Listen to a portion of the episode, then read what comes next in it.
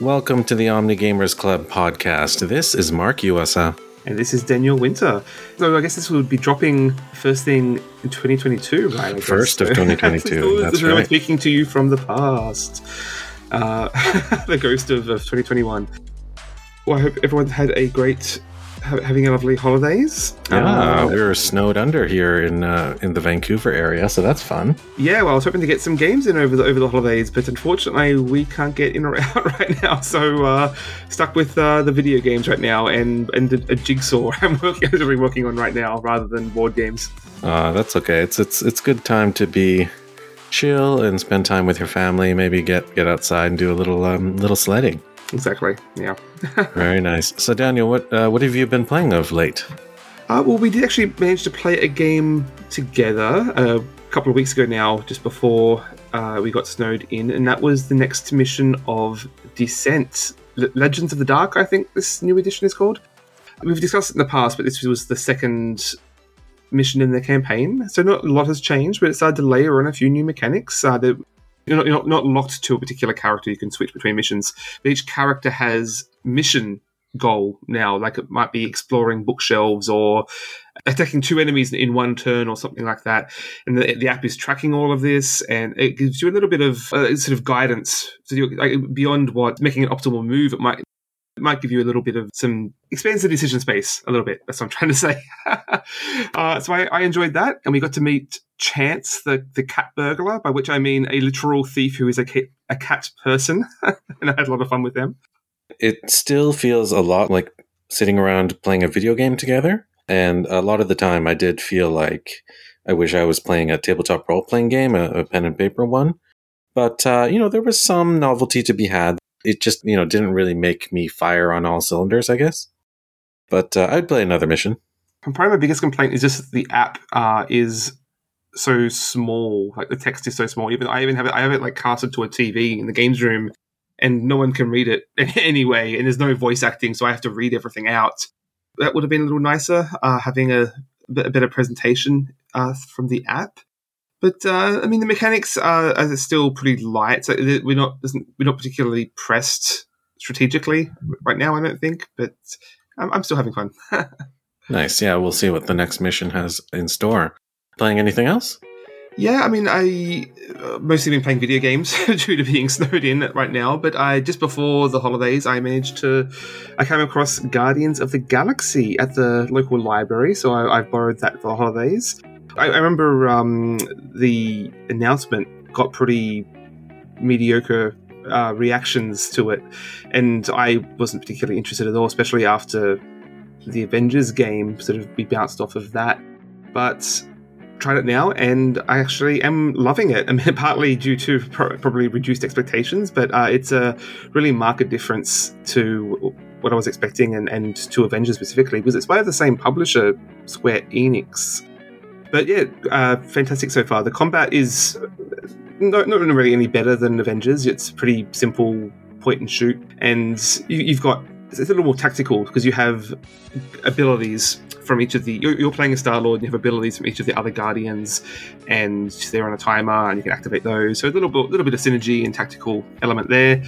But the setting is so much more unique and creative and like I mean truly alien, obviously. So they've, they've got a bit of a benefit there that it's a much uh, lot, lot more unique settings compared to the Avengers and they can they really have a much better opportunity to differentiate themselves from the Marvel Cinematic Universe through some of the alien designs, and they can really uh, go all out on on, on some different uh, different designs there. So I, I'm really enjoying it so far. The writing is great and different enemy designs, not just a bunch of humanoids. so good fun. Very nice. My recent uh, video game that I played is a bit of a New Year's resolution of mine is to finish Yakuza 2 before the expiration date of January 1st.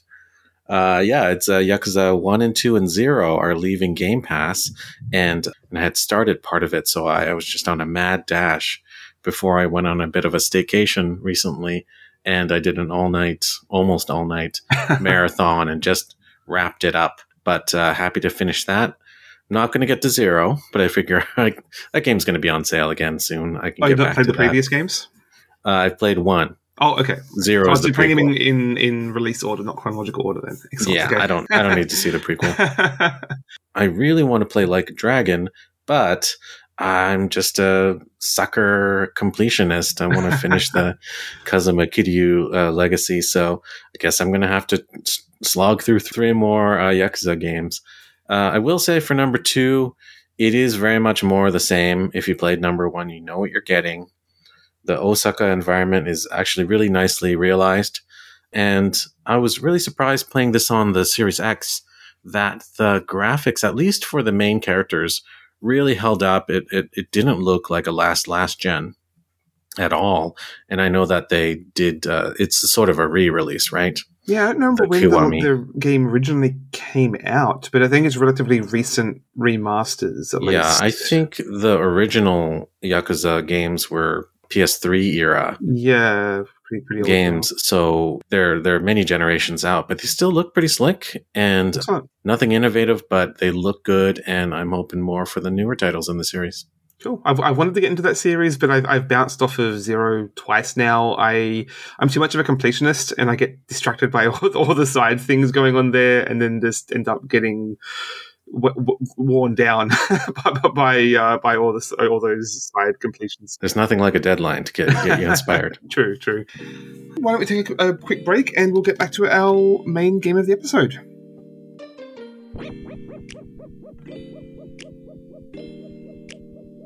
So the game we're going to be talking about the, for the main portion is a title from 2012. It's called Halo 4. And I know this is a few generations out, or a few editions out, but uh, we might touch on some of the later ones. Halo 5, perhaps, a little bit, and might even do a little sneak peek into Infinite, which just released for us here when we're recording. The uh, developers, of course, for all three of those titles I mentioned is 343 Industries, picking up after the Bungie completed the original trilogy. Yes, this was their the first. Or Halo Four was the first game they released as their own sort of breakaway publisher, uh, and so it was, it was a lot riding on a lot of lot of expectations riding on the studio as their as their first game with such a, a storied franchise. This originally released on the 360, though I it's of course on every platform now. It's, it's Halo being one of the the poster childs for the backwards compatibility, especially with the Master Chief Collection. Is that what it's called? Like it's sort of a compilation right. of, of the first four games in one. That's where we've played it.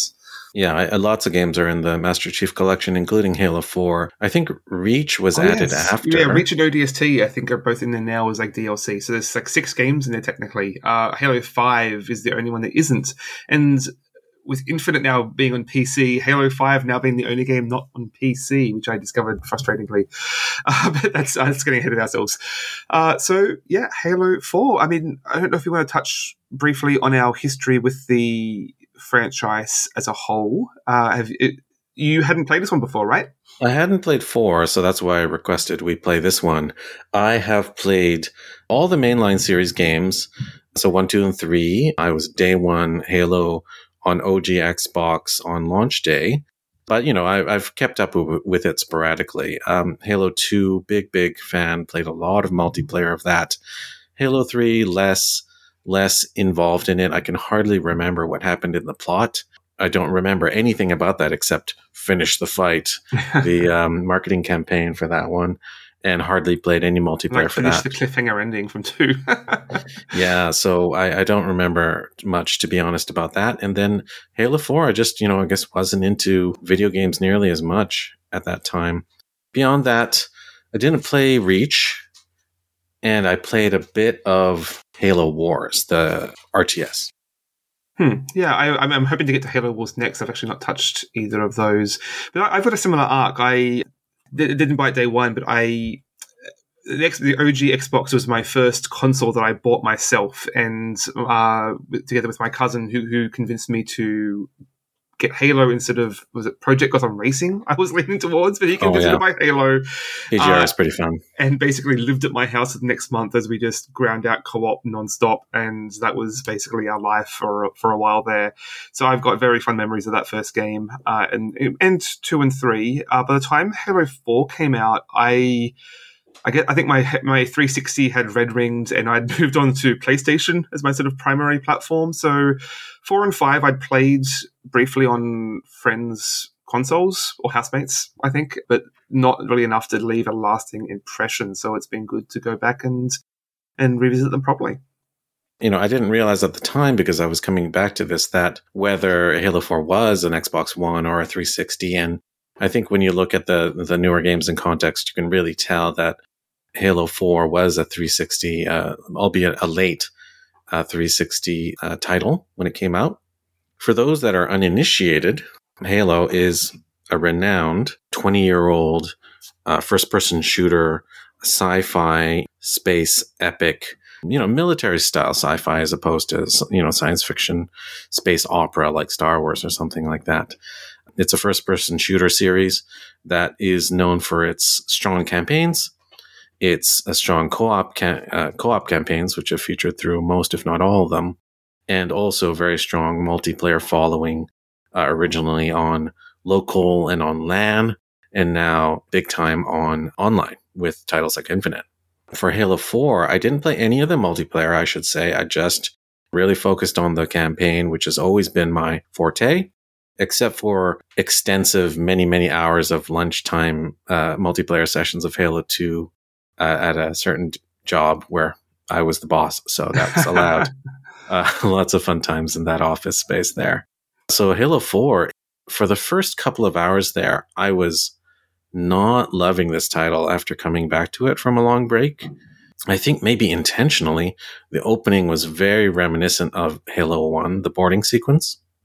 Yeah, I mean, just about every game starts on a spaceship and you're being boarded, and like the, the, the, even Infinite it has a similar vibe. Uh, there's, there's it's very much a, a, a deliberate nod, I think, at this point. yeah, I mean, certainly five didn't have that opening, but yeah, I, I know what you mean. It's a bit of a trope, kind of like the Star Wars trope of the ship being tailed by a larger enemy or something like that. It, it's it's very much uh, a tradition with those games, but I I think it just felt so much like those games. And even when you landed on the planet, initially all you were seeing were the typical Covenant enemies. So I was just I think I might even messaged you at the time. I was saying, just not feeling so hot on this new Halo 4 title. But all of that changed when they revealed the much needed new antagonists, the Prometheans.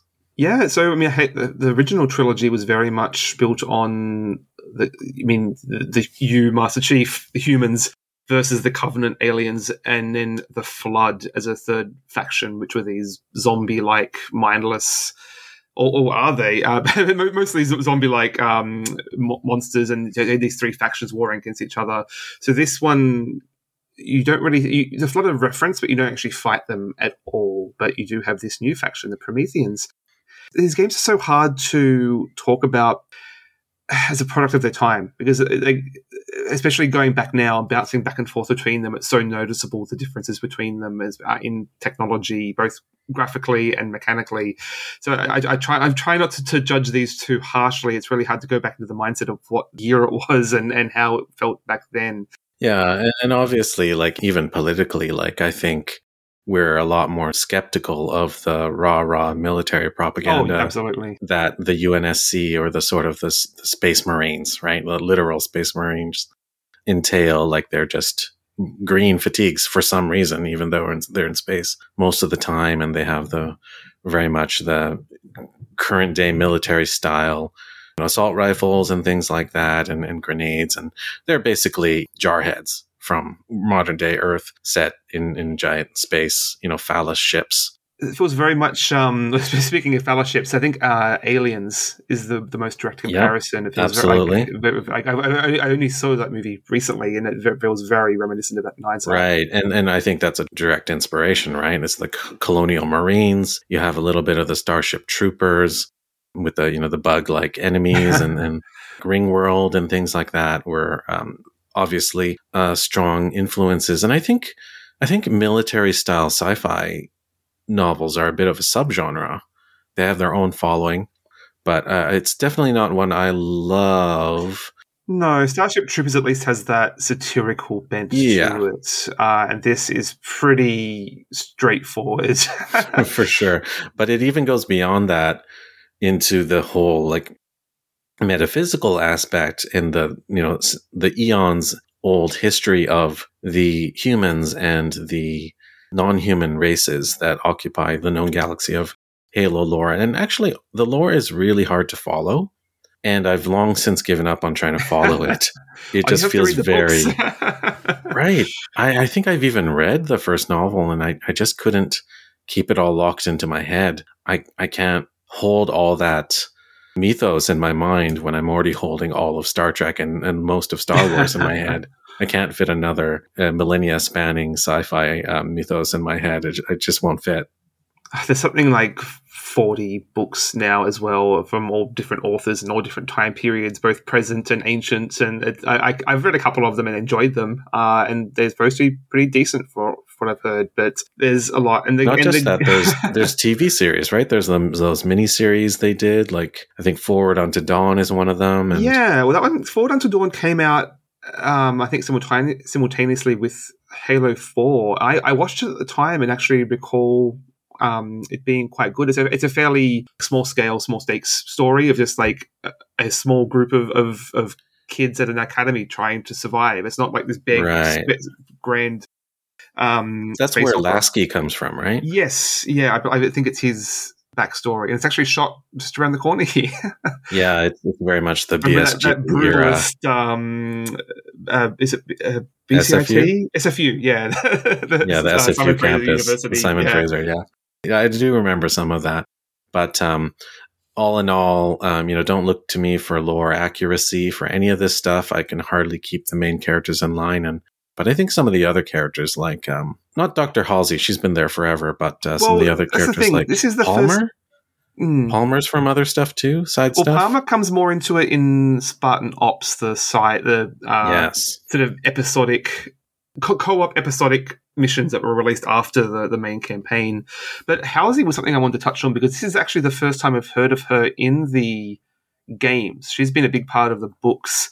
And, but this was the first time the games actually hinted towards that, and I, I really think that was a missed opportunity because she, like, she's very short uh, lore tangent here. Basically, Spartans created by these ch- ch- kidnapped ch- children, uh, experimented on them to turn them into super soldiers, and Halsey, Halsey was the sort of main scientist behind that. Uh, th- those experiments, and when it, it was pretty grim and like inarguably like monstrous things that she did for the greater good, you know, uh, and they only barely scratch the surface and pay lip service to that here. Is like oh she did some bad things but like really she's just oh let's get her back to let's get cortana back to halsey and she'll fix her and they don't really delve into though that sort of morality of, of, of how that came to be Yeah, and I think that's like the promise and the also failing of the Halo lore is that in their very brief, crisp campaigns, which number about, you know, what, maybe eight to 10 hours, you don't really have a lot of time to expand on a,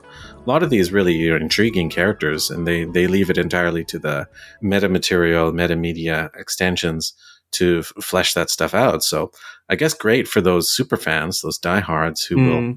Go to the effort of doing the the the legwork, but it leaves it, things a little bit mystifying for those who are uh, just playing, you know, lightly touching upon these um, campaigns.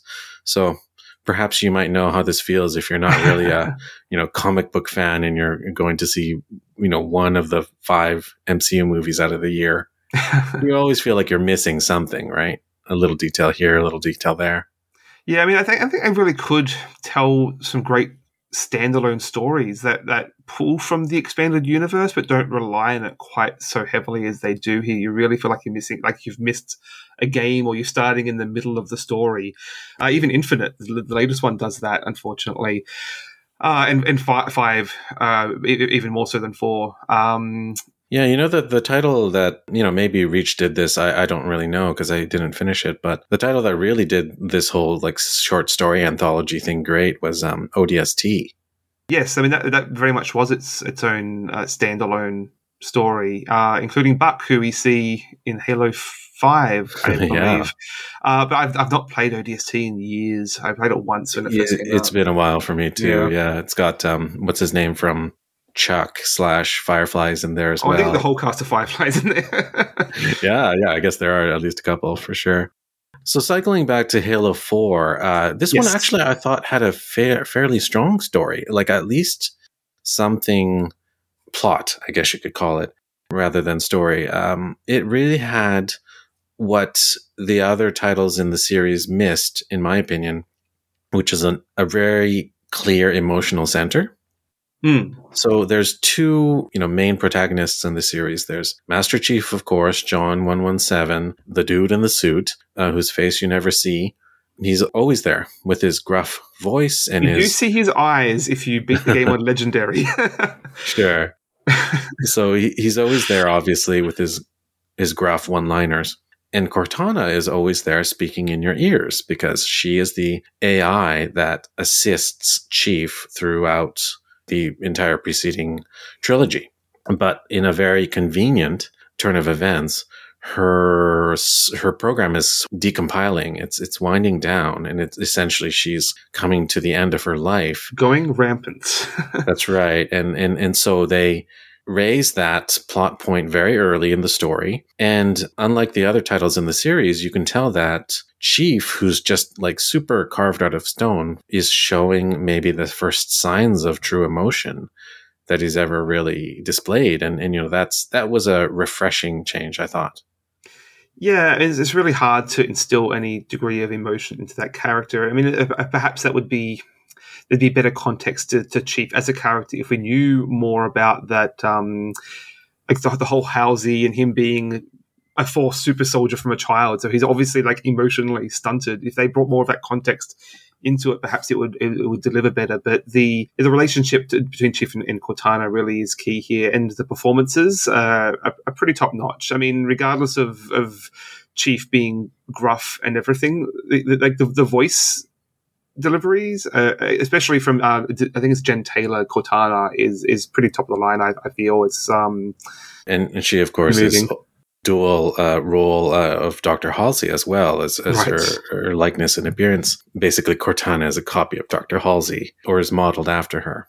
So it certainly makes sense that she would be playing the voice of the uh, of the older human Dr. Halsey. Speaking of Cortana, I, I don't think we can avoid talking about the big design choice, I guess you could call it, of putting yeah, her, yeah, of putting her in a very, very skin tight digital bathing suit, I guess you could call it, or essentially just painted on patterns onto, you know, a nude female human body for an AI character. And it's, I guess, what would you call it controversial? I mean, I don't know that I've heard, I've heard much controversy about it, but in, in hindsight, it really doesn't date well. I, mean, I was reading some research on, on on those redesigns and how they made up some excuse that she's she uses her guiles to like distract the enemies um, while while she's hacking them or something. It's like we're in a war against aliens. What is what is an AI bikini going to do there? Exactly. the the opponents are six different alien races, some of which have two sets of jaws. Like, what do they care what she's wearing? they don't even see her anytime. No, no, she doesn't really have a physical presence unless you're slotting her into a console from going from. It makes no sense because in her original incarnation, she looks like a character out of Reboot, right? Like she's very low poly. You can't really see much of anything other than you know just glowing purple. Mm. And they, they have um, pulled back from that in in Infinite, especially. Uh, I'm, I'm, I'm glad to see. I haven't gotten very far in Infinite, but I know that there's a new character that's sort of modeled after her, and it's, it's basically some... a copy of Cortana. It's like a distinct AI, but it's the same right. model. so Cortana's program is breaking down. Uh, she's very scantily dressed, and they have to get back to Doctor Halsey to have a chance of correcting the failure. So the whole plot is driven by that. Otherwise, it's it's the sort of same galaxy spanning space romp that you've seen before with a variety of missions. I would say, you know, the, the, the typical variety of missions. A lot of it is, of course, in space corridors and things like that. And then you have your planet type scenes. And I thought it very, very much along the lines of the previous three games. But uh, in a couple of cases, I appreciated that they made the levels a little bit less linear.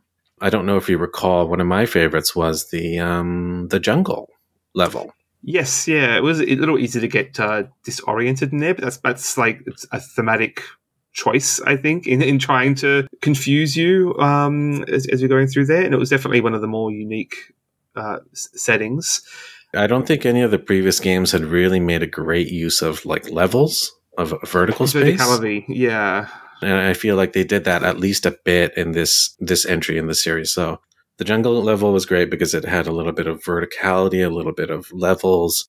You know, you were like looking down from way above, looking through the leaves and the vines. And that is something that you never really had from a Halo, except for maybe at best looking over from a cliff.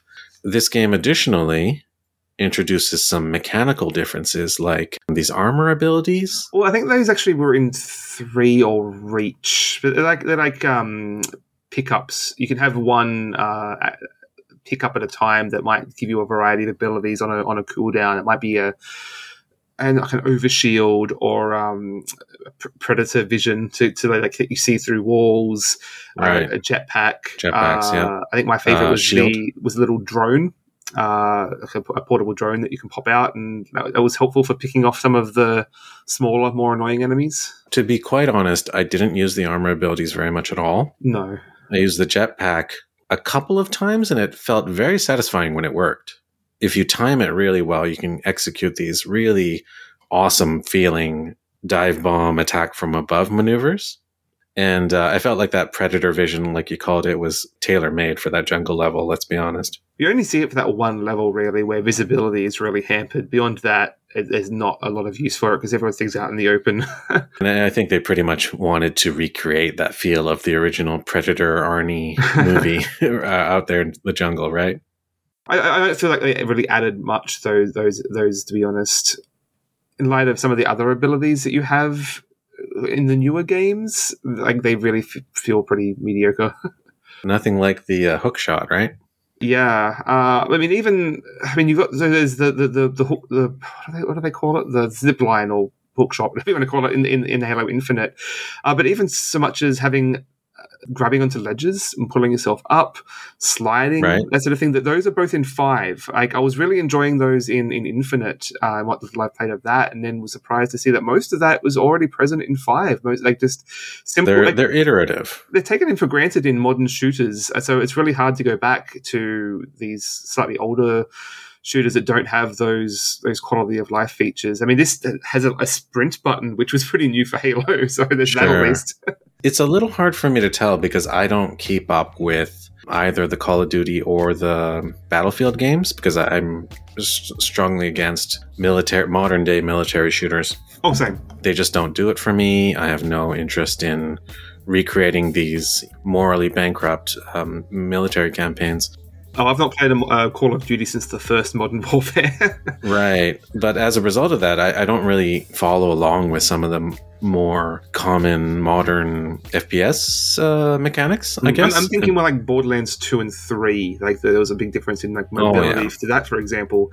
Uh, that makes it really hard to go back to the, to the earlier games. Sure. Quality of life improvements, but. Um, really, I feel like a lot of early console FPSs, especially, suffered from sort of just stuck to the ground, right? You didn't even have jumps in most of those. Yeah, it feels very plotting. But I, am trying not to, to to ding this too much on for its time. It, it was, sure. it was, it probably didn't you didn't really didn't feel that. It's, it's, a little hard to go back though.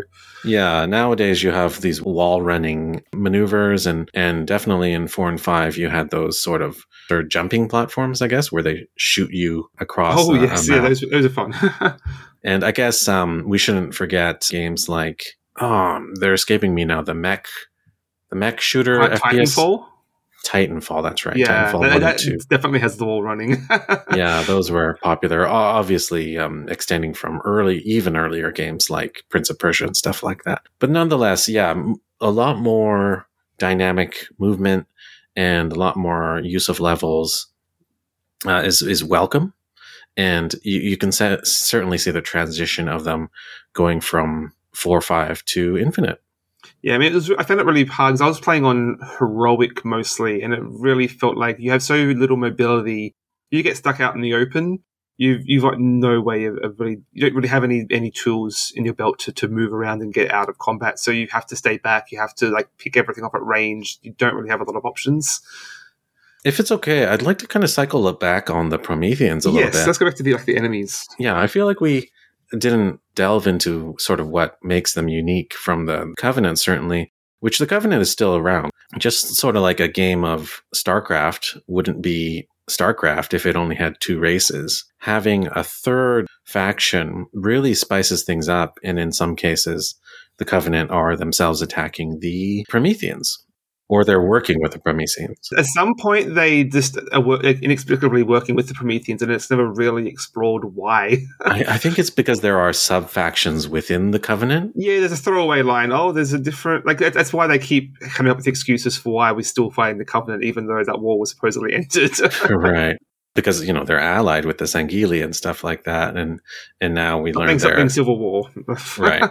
Uh, so the Prometheans themselves, what I really appreciated about them is that they themselves make use of levels. There's a lot more flyers for one. There's those shield flyers, which help protect the knights, which I thought was just devious. Cool. What watchers? Watches. Sure, yeah. I thought those were super devious and like really mixed up the oh, gameplay. They're, they're so frustrating. I found those like they just the moment you shoot them once, they just dive behind cover and you can't take them out. right, and and you have to really prioritize who you're shooting, which makes you be much more tactical. Something that I thought was very much lacking in in the straight up covenant fights of, of all the previous titles and also the the dog type Prometheans I think those, I think those are the prowlers. Yeah, those, those are definitely the standout. I think um, that feel Yeah. very different compared to any previous enemy. Like their mobility, jumping around, running up and down walls. the speed, yeah, the, swarming. climbing, right? Just that that quality that an attack could come from anywhere, from any level, in that they can jump out around corners very quickly. It's something that the Covenant never really had. But they're pretty easy to deal with at the same time. You can just like one Sure. headshot will take them out, so they're not they're not too frustrating. Yeah, they definitely had their classic patterns, which you know I think you need to keep it manageable. But at least they added variety to those patterns. And I don't know about you, but I found the Promethean weapons just felt so great. Really, okay. I, I, the, the, the, the, the knights, which we didn't touch on, for example, the other uh, Promethean enemy. Like I Mhm. felt those were pretty much just like a reskin of the the elites. Uh, to like the, you got, you got a bigger, beefier uh, commander of, of the enemies. Uh, Sure, I sort of like bundle them together with those watchers. I, I kind of think of them as as a unit, right? They work together. yeah, but I mean, in in the way that th- those were to me felt like a, a reskin of the elites. The Promethean weapons felt like reskins of the of, of, of the Covenant weapons. Like the, the the rifle feels like the Covenant rifle. The assault rifle feels like the the Covenant assault rifle. I felt different about that as I felt that they were a fantastic blend of Covenant and human weaponry. Huh. And I think that's there's a point to that. There's another one of those throwaway lines in the plot that the Prometheans are mimetic. So they they copy what they see. And and that's why they they're sort of like more Amalgamation. yeah, they're they're sort of more organic. Like they they are machines, obviously, but they they feel like dogs. They feel like creatures. Uh, some of them even are more humanoid than others, and some of them are more covenant than others. Covenant weapons, you know, are always like energy based, right? hmm So they have, you know, instead of ammo packs, they have sort of batteries or whatever that overheat. And I feel like Promethean weapons were cool because they had ammo, but some of them had sort of slight recharge effects to them, or or they might overheat, but they also have ammo. So I felt like it was a good blend. See, funnily enough, all these things you're saying about Halo 4, I feel that about Halo 5. I think the distinction was like so much stronger there. We, we won't get too much into that oh, just Oh, yeah. yet. But in 4... The five is the extension, right? They pushed it even further. Exactly. But, I mean, maybe it's just that I was playing on, on a higher difficulty where I had to I, I, had to mostly just use the same couple of weapons and couldn't didn't really have the, the, the wiggle room to experiment with the different weapons that I didn't get to see the, the full breadth of that.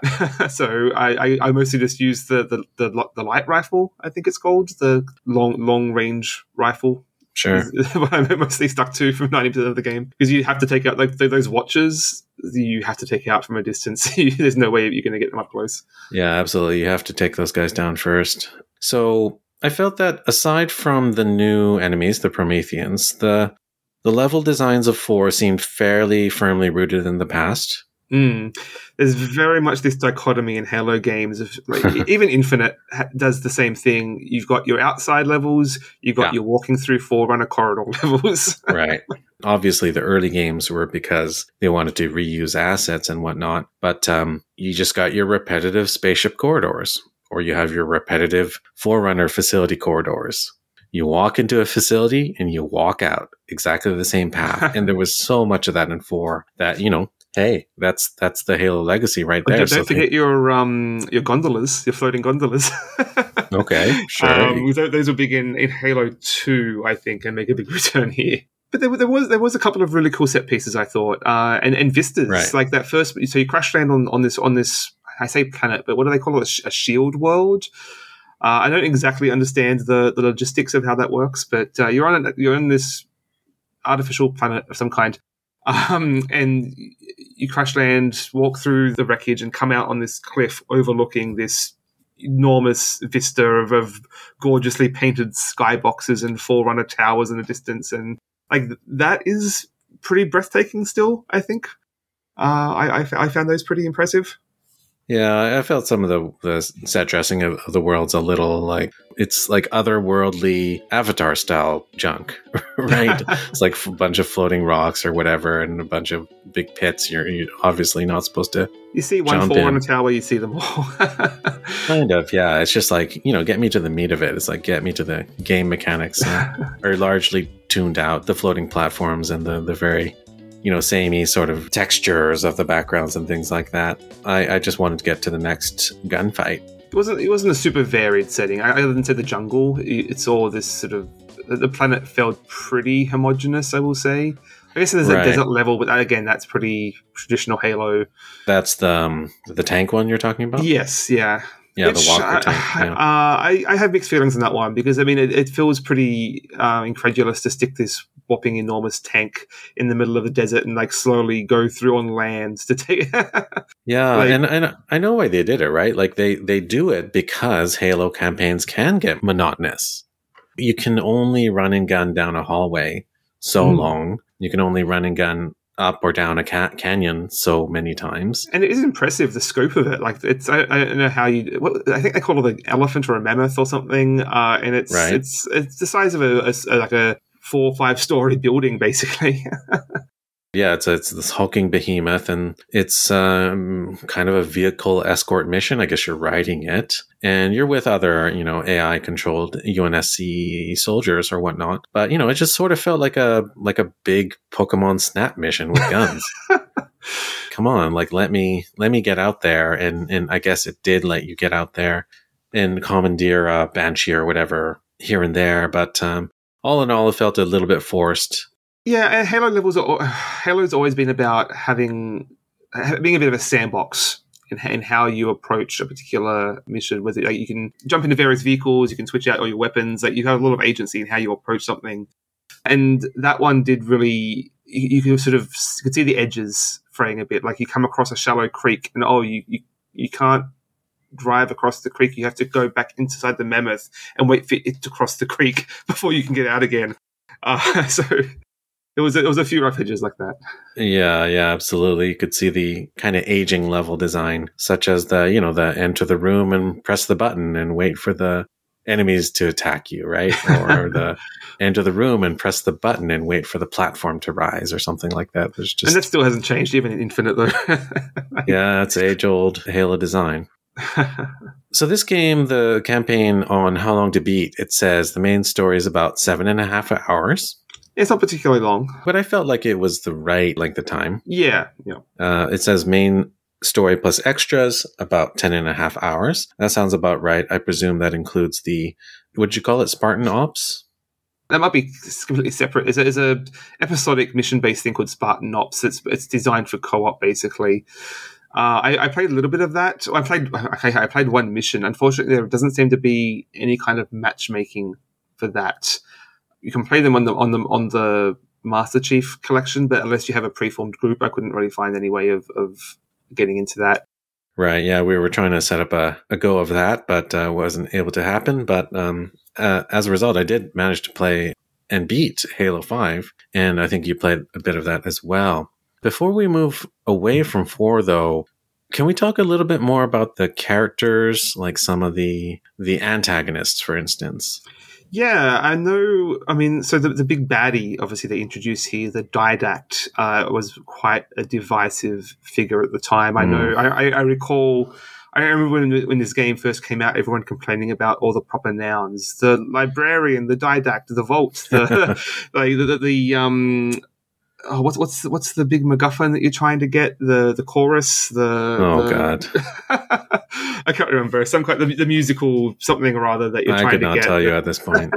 uh, so it can be a little confusing, and then yeah, proper nouns for the sake of it. but I felt it was pretty good. Uh, I mean, as always in these games, I feel like the setting and the backstory is always more interesting than the moment to moment plot. You know what I mean? I think there are lo- record logs that you Terminals, can find. Yeah, one right. terminal in each level that will give you some right. backstory. So you will get a proper scripted movie that explains the millennia old story of humans as this sort of progenitor race that, that is older than our known human history. They are presupposing that humans existed as a race before that and they were sort of hubris or something and they got kind of like sent back. They got de-evolved or kind of de-cultured into the humans that we know now. Uh, so we had a, a legacy i guess in space before that is what they're promising which i find quite in contradiction of the concept of human evolution from from the other creatures that live on earth. Well obviously the monkeys evolved from us mark it really just makes no sense from an e- evolutionary perspective. I, I, know, yeah, the science is dumb, but I, will be honest, the, the whole progenitor race trope is one of my favorites. well, it's fine if there's a progenitor race, but why make them humans, right? It just sounds counterintuitive. Ancient aliens were humans all along. I'm not saying it's aliens, man, but it's aliens. yeah, the didact character and the librarian are what? They were lovers or they were well, the husband and wife i, I right. believe uh, and had a falling out. So I, I, don't know if the forerunners are immortal or at least have a, a very long lifespan. Right and when i'm going to get all the facts wrong but i, I want to just sort of compare them to the closest thing i can think of is they're sort of like greek gods right yeah, it reminds me of the in Assassin's Creed. You have these similar sort of Greek god. I think, I think they're literally called like Athena and Apollo in, in, in, in Assassin's Creed. These progenitor races that were immortals and seeded humanity or something in, the, in that. yeah, it's so grand and overwrought. These Greek god like Zeus and Hera type characters. And obviously you gotta, you know, simplify it, the scope of it so you can understand. You can, you have to personify these concepts, right? So basically, the librarian is the grandmother protector of humanity, and she sort of saves humanity. And you know, compared to her, the the didact seems like this like mush, mustache twirling villain. so their whole relationship doesn't make any sense that yeah, they were ever know. together.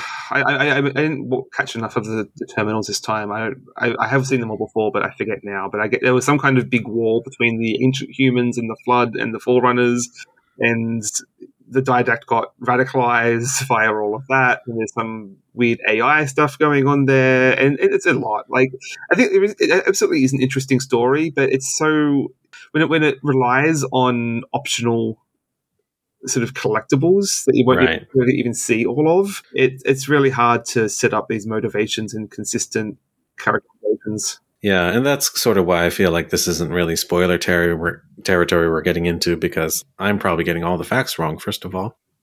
and you'd have to read six novels to remember what these characters did. I think the biggest thing that sort of bugged me about this plotline, and maybe this is a spoiler. Spoiler alert. They make the chief this Paul Atreides style genetic messiah. Oh, Reclaimer. Right. Like, what did you I- think about that? I, I still don't entirely understand if it's him specifically or just as a human. I don't know if he is special. I mean, obviously he is special, but I, I, I'm not. They don't really elaborate on why that is. It's just this. Well, Hal- Halsey calls him special too. oh yeah, but he's he's a, a, like mad scientist. I don't know what's Right, but she's the one that's crafting this essentially a eugenic experiment. yeah, which does have some nasty overto- overtones with, the, with all the genetic, genetic modification.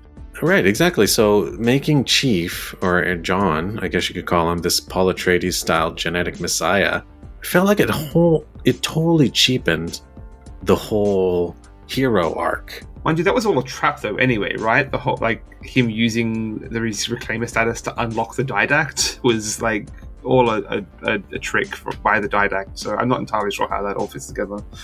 That part I, I don't even remember. Yeah, so- yeah, there's, it's a lot. Do you want to delve a little bit into spoilers? I have a couple of fun. yeah, it's a ten year old game. I don't think it's a huge issue.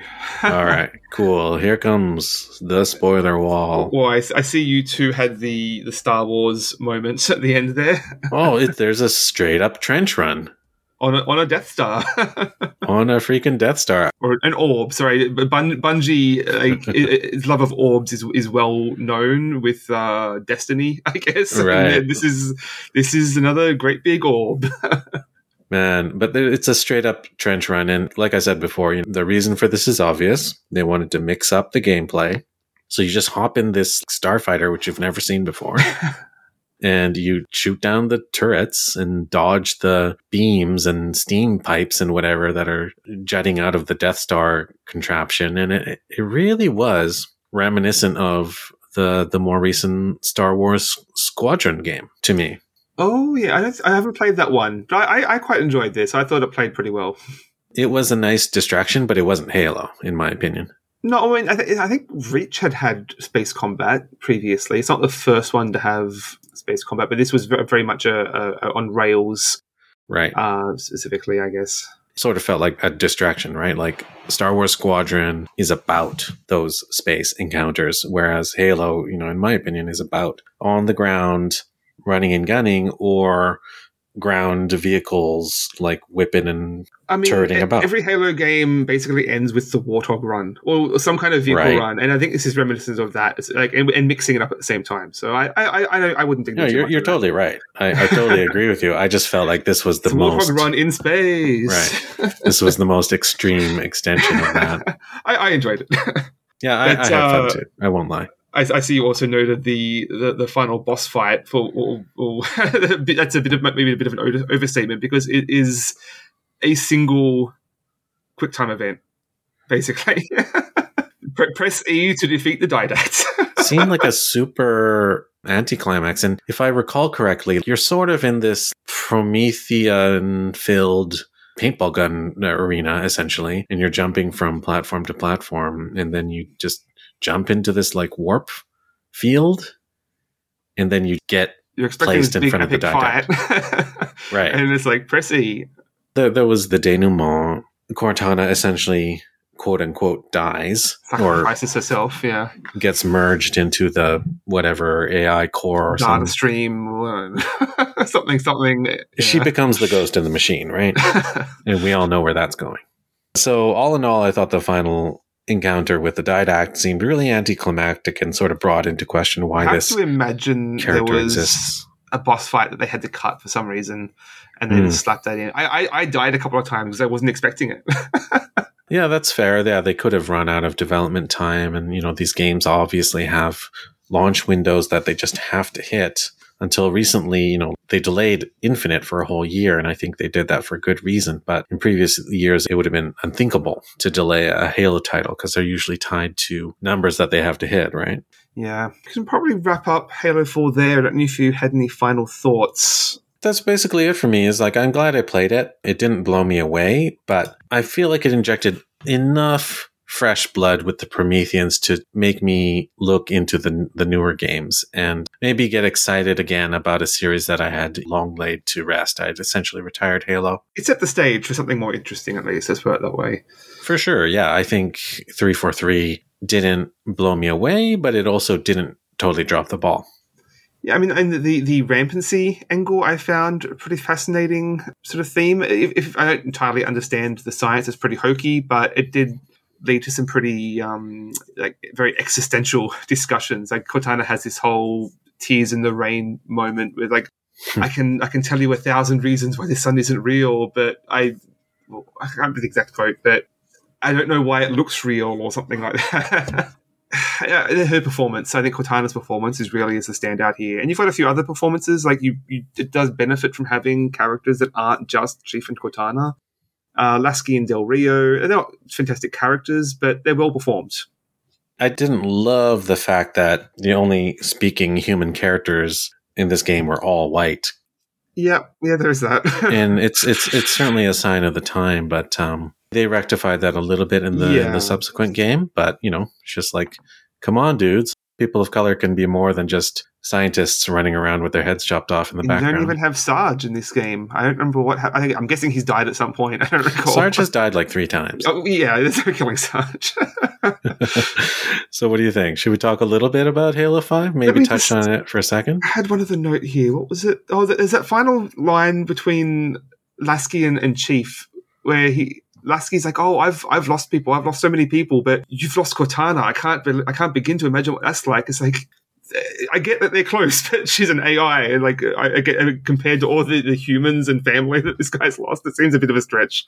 There's some pretty comical moments. I thought, like they right. they, they, tell what is it? Del, the captain tells so, someone like this random commander to like arrest the chief. Is like, have you seen him? He's serious right, like that's going to happen. it's like telling a beat cop to arrest Captain America or something.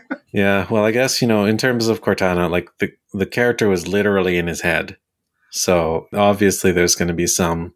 And dude has some trauma, obviously. yeah, some intimacy there, but for some reason, spoiler alert, in the next title, he managed to go through the whole game without an AI at all.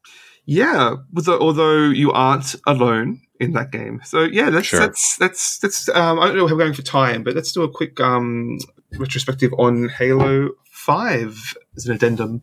These games, I literally played them back to back. You know, Halo Five it seems like a really noticeable graphical upgrade from um, from Halo Four. It's probably the change of the generations, right? Absolutely. I mean, it was on a whole yeah, a whole different generation of consoles. I think this was on Xbox. I'm pretty sure it was Xbox One. Halo Five launched on and otherwise very similar design principles. The Prometheans are there again.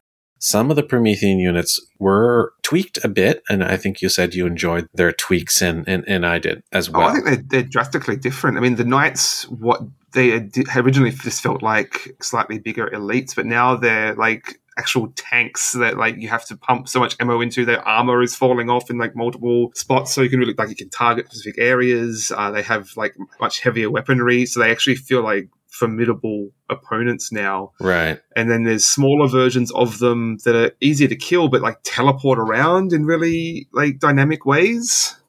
I see it as more of a refinement, but yeah, I agree they are much improved over the previous outing, and I, I think a continuation in, in a good direction compared to the pretty stale Covenant at this point. like I, I, was literally just I was uh, just before we recorded, I was standing on a a cliff, like where I thought I was, had a pretty good vantage point, sniping people, and one of them just teleported up into my face. So, like, I'll give them that. oh, that's awesome.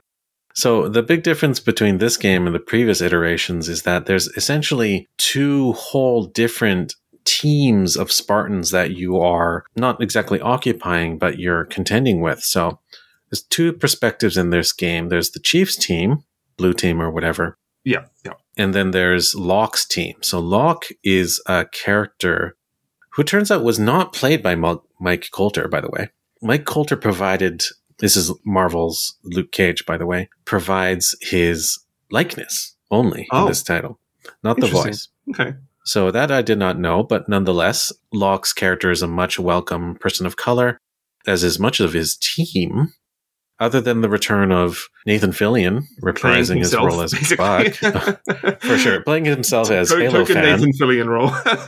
right? So he's back from ODST, and you know he's he's nice there too as the yeah, yeah. buddy companion. But then there's Tanaka, who apparently has a interesting tragic background that is only really teased by Cortana briefly. Yeah, none of them get a huge amount of characterization. There's the throwaway lines that are easy to miss. Um, it- the, the game doesn't never really slows down for very long to, to, to figure out what's going on. Uh, is, she, is she the one that's like the the translator? She can speak Sangheili or something. I, I forget whether Or it's she's her or. Vale. Vale, the thing I noticed most about her is that her suit makes her look exactly like Samus Aran. Yeah. I saw that too. Metroid Dread had just recently come out when I played this game, so all I could think of was Met Zero suit Samus I, I felt pretty pretty deliberate. for sure. But they, the characters do all have a distinct look to them. They're not all just wearing the same Mjolnir armor set. It's it's kind of comical, right? like you you play the multiplayer games and you see all the suit customization, and it's like, who is designing these these these Lego piece suits to put together? Right? It's like. This is obviously just for character customization. Seems a little inconsistent that they would make a suit that is essentially customized for each fighter. Well, I think there is there are different classes of sensibility. Like you got your recon suit and your your direct conflict suit, and I, I, I seem to recall that's how they classified them in the past. But it's it's all pretty arbitrary. I suppose. So Locke's team is very memorable. Well, all the characters seem quite fleshed out. But in opposition to that, the Chiefs team seems quite unremarkable. How, how did you feel about that? But that's all going to rely on on stuff. Obviously, uh, one one of the literally the very first books. I think I think it was the Fall of Reach that covered. I mean, maybe they were in the actual Reach game. I'm not sure, but they were like they were part of the the OG Spartan team. So I, I do I I'm familiar with those characters, their names at least, but they don't have much character as with most Spartans by design, basically. Whereas these new newer Spartans aren't like kidnapped experiments. They're like actual conscripted adults, so they ha- have characters and banter back and forth, and like they're not just mindless super soldiers. Right. I guess the the Chiefs team, just in comparison, felt quite robotic. yeah, there's obviously a, a reason behind that, but it is a pretty stark comparison. Yeah. yeah, and even the chief, who we we already mentioned, is quite stalwart and Spartan, uh, for lack of a better word. he word. feels very particularly mindless in this. He's just slowly walking towards Cortana for the entire game without Right. really much reason or Well, he seems despondent, right? yeah. Like they essentially the first scene you see him is you get the feeling that, that he's been working himself and his team ragged in pursuit of doing his job, right? He's working through his pain, his loss. Yeah, because you know you don't really see much from his perspective. I think most of the game is from Locke, and it, it's a bit. It's, strange the, the contrast between those perspectives. You don't really get enough of Chief to get the motivation there, unless, like I said, you have all that background context. I think that was possibly one of the reasons why the Halo 5 is is pretty maligned, I think, in general, because essentially you are playing against yourself. You are, well, basically playing a team of rest the Chief. characters. right, yeah, you're hunting down the greatest hero of all time. But this time, you, it's literally a group of other Spartans trying to do it, not just some random lieutenant. So, despite how charismatic and well developed these new characters are, they're always going to be working for the wrong side, essentially, right? yeah, putting them at odds like that, it's not not the not the best uh, contrast. Yeah. I think it's kind of like, it's very similar to that um, Star Wars Squadrons game I mentioned, where you are quite literally playing both sides of the conflict. That's going to be inherently unsatisfying because you're always going to be rooting for one side more than the other. Yeah, you can't. There's not there's not always two equal sides to the story. Basically, Yeah. They say you can't serve two masters, and I suppose you, you can't root for two sides in, in, in a war. That said, though, I, I, I do think I, I I did have a surprisingly good time with this game. Uh, other other than the, some of those story, com- like how, how complex that that story mechanics, the, the the character dynamics are. But other than that, like the, the whole the, fact that you have a squad of four at all times, like blows open how the level designs are. Basically, Sure. everything is much wider and more open. It- it- this is like thinking back, like the one game that isn't doesn't fit that dichotomy of walking down narrow corridors or, Right. or the, everything feels open and diverse. The other Uh, Halo games at times feel lonely, and I think that was intentional. But this one, you sort of can't feel lonely because the AI companions, unlike the previous incarnations, are actually pretty effective.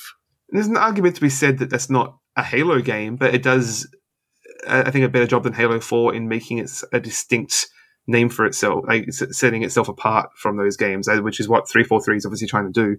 So, you know, I, I don't need to say much more about Halo 5 other than it was largely a, a pretty big technological improvement. It really took the series in a new direction, narratively speaking.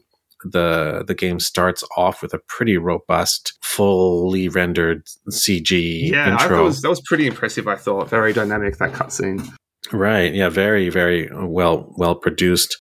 Maybe a little bit out of character for the series, but you know, it certainly did the job of introducing the characters. And I thought a lot of the level designs were more innovative than Halo 4. Like, I think there's like a sort of Sangheili temple. Yes, I, I literally just got to that level now. But there's Yeah. this, there's this thing, Healy Homeworld. There's like the mining planet. There's the Genesis planet. The water world with the platforms. Oh I yes, thought was pretty yeah. cool. Yeah, so there's a really wide variety in settings, more so than any of the the other games, even even Infinite in, in, in comparison. So I, I, I do appreciate that. I think it has a much better sense of place in the broader sort of Halo universe, but at the same time doesn't do a great job of giving you the information you need to to for that greater context. If you know what I mean, like it, it throws you in the deep end, really. My favorite set piece, although it was over very quick, was the magnetic boot level. Don't think I've hit that. I don't think I've hit that yet. oh, it's it's pretty fun. It, it's just this sort of ridiculous 2009 Star Trek the movie kind of level of what would happen if you just sent the guys running on the outside of the of the vehicle. Huh. I thought that was pretty fun way that they played with the physics. Totally ridiculous, right? Spartans had mag boots all this time. Apparently they did, but I had fun with it nonetheless. It was a nice mix up to the monotonous routine. Yeah, so Halo 5 I felt overall quite good about. A nice continuation from Halo 4. Yeah, I'd already mentioned that it's got much better mobility. It's got like the weapons field are more diverse. So I, I think all in all, the as a like this is a pretty good package. It it doesn't necessarily feel like a traditional Halo game in many senses, but I think this it's a great evolution of what Halo could be. One uh, slightly negative note is that, as you might imagine, our long lost friend Cortana returns, but I sort of thought they underused her. Yeah, she's only really like she, she's alluded to, but only really comes back proper towards the end. And I think even in Halo Infinite, is the same thing. From what little I've played, that like she's alluded to, but doesn't actually. I think she's even like uh, small spoilers, but at the very start of Infinite, she is quote unquote dead. So again, sorry for, for what that's worth. Um, Right. How, how dead can you be as an AI, though? yeah. I, I'm I'm not willing to put money on that. and and just for the most microscopic of touches onto Halo Infinite is um I just got to the open world part and I think it's pretty cool. Yeah, I've been picking it out as well. I've been trying to focus on, on, on four and five, obviously, but I'm really enjoying the open world elements. It's, it's a little bit repetitive, like the it's the one like setting that that Pacific Northwest pine forest area. Like there's not really much diversity in the in the outdoor areas.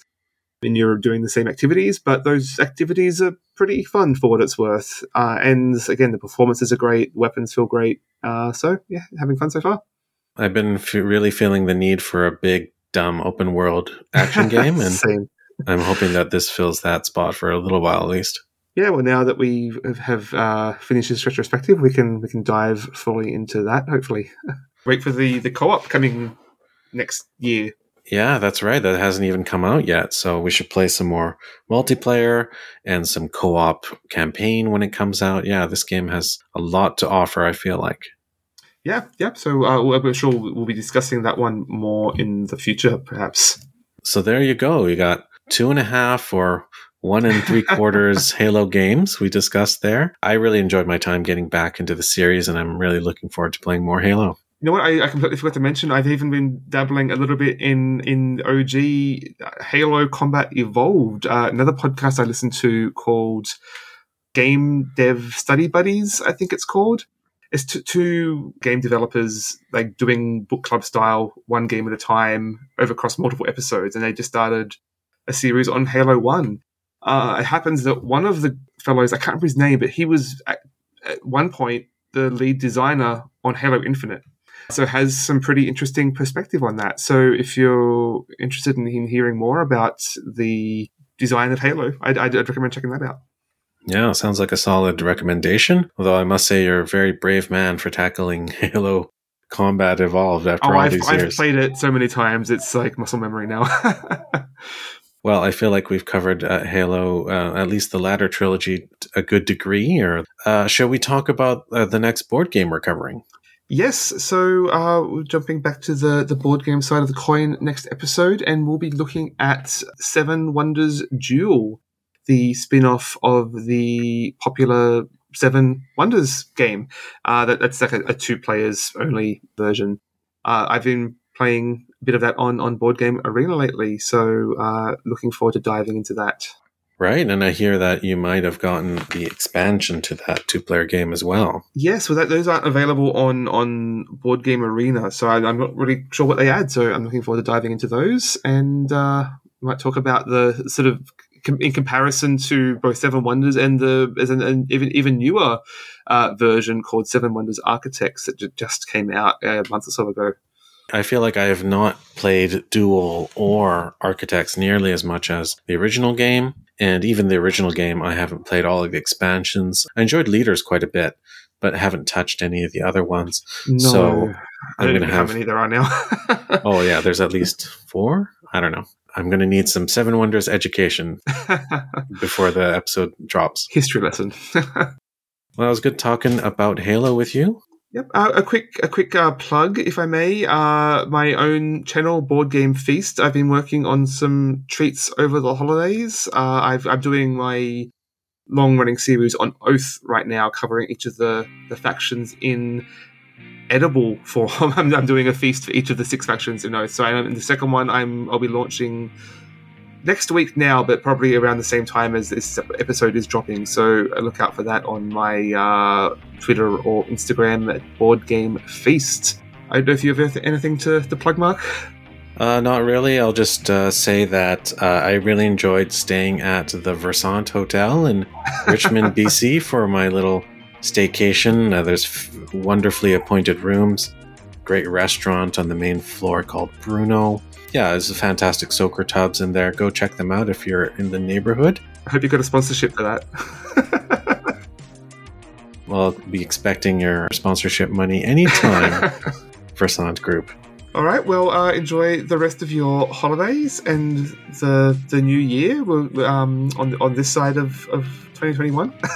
That's right. Welcome to 2022. I hope everyone else is having a great a great new year. All right. Thanks for listening, everyone. Bye. Take care. Bye.